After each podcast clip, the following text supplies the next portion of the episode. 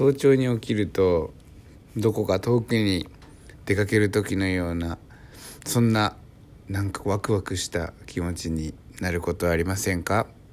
今夜も始まりましたドンズレディオ。やってるかい？いらっしゃいませ。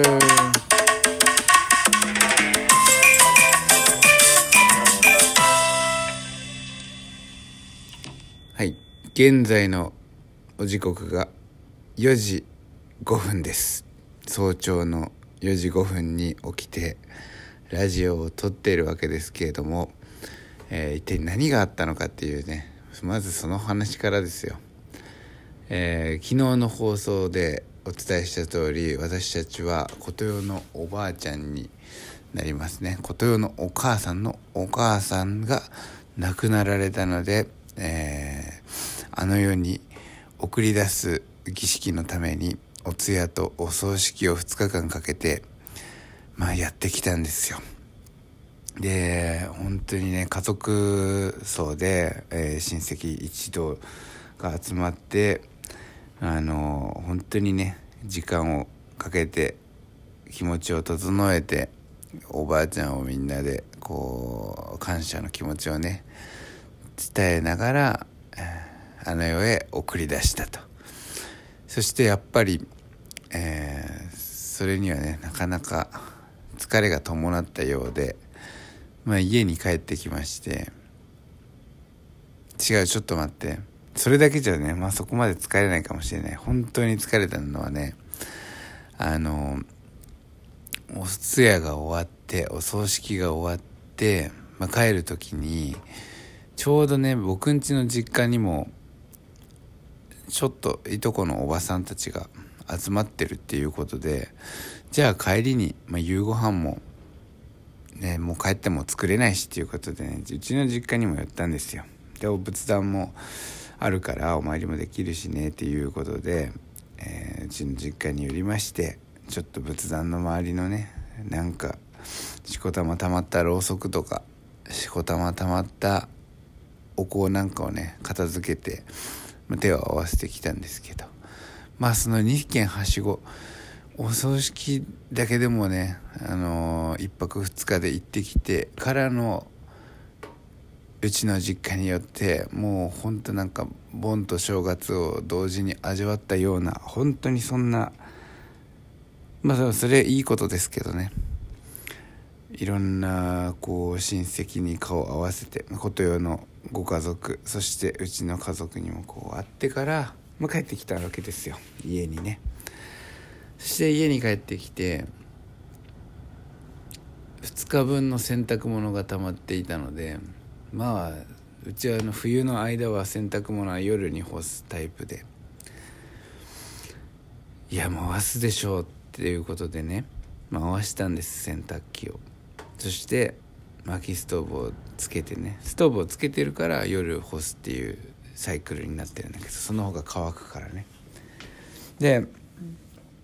えー、みんな子供たちをとりあえず早く寝かせようよって、くじはんぐらいでしたね、あの時で。早く寝かせて戻ってきて、えー、ラジオもやんなきゃだし、洗濯物も干さなきゃだしっていうことで、えー、一旦はお布団にこうって言って行ったらね、もう布団がね、もう気持ちいいのなんのってさ、もうなんかさ、足がジュワーンってきて、で花からね、ことよは携帯を見てなかったんだよね、珍しく。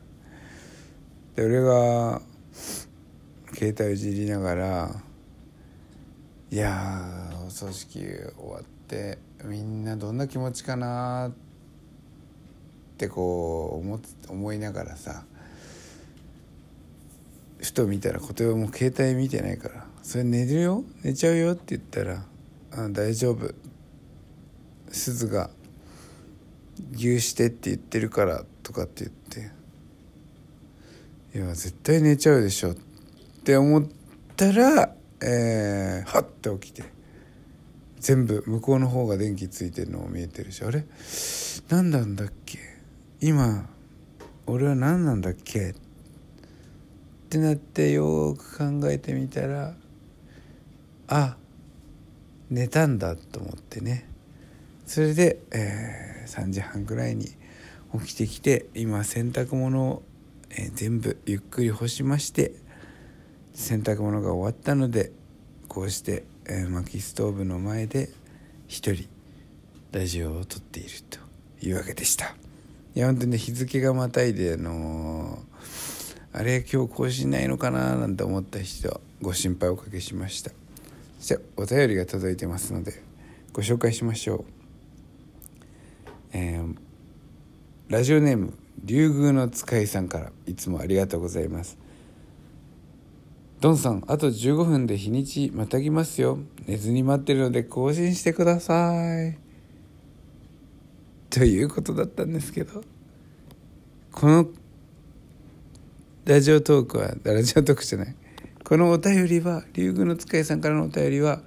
えー、今日日付をまたいだことについての話じゃなくて、これは昨日の話なんですね。昨日も僕れいじ過ぎたんですよ。昨日の葬式だったから、まあ、いまあ言い訳にはならないんだけど、まあまあまあ別にいいかとちょっと思ってたね、気持ちもあったんだけど、あの竜宮の使いさんの、えー、お便りで僕はね、ハッとしました。確かにもし自分だったらね、自分が聞きたいとかなんか楽しみにしているやつがあったら、やっぱりあの寝ないで待ってたりとかしてくれてるんだなと思っ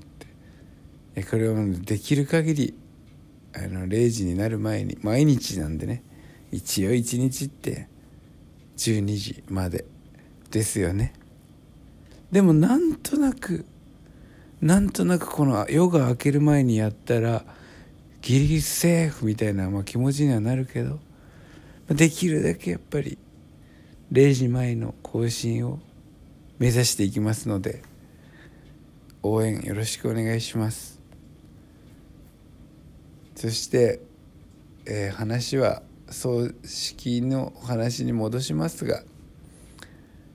ぱりね、家族が集まって食事をとって、あのいろんなね話をしたり、思い出の話をしたりしてしながらね、もうそこにねおばあちゃんの、まあ、遺体があって、であの空気感なんかね、すごい素晴らしかったですよ。でおばあちゃんの遺体があるだけではなくて、もうあの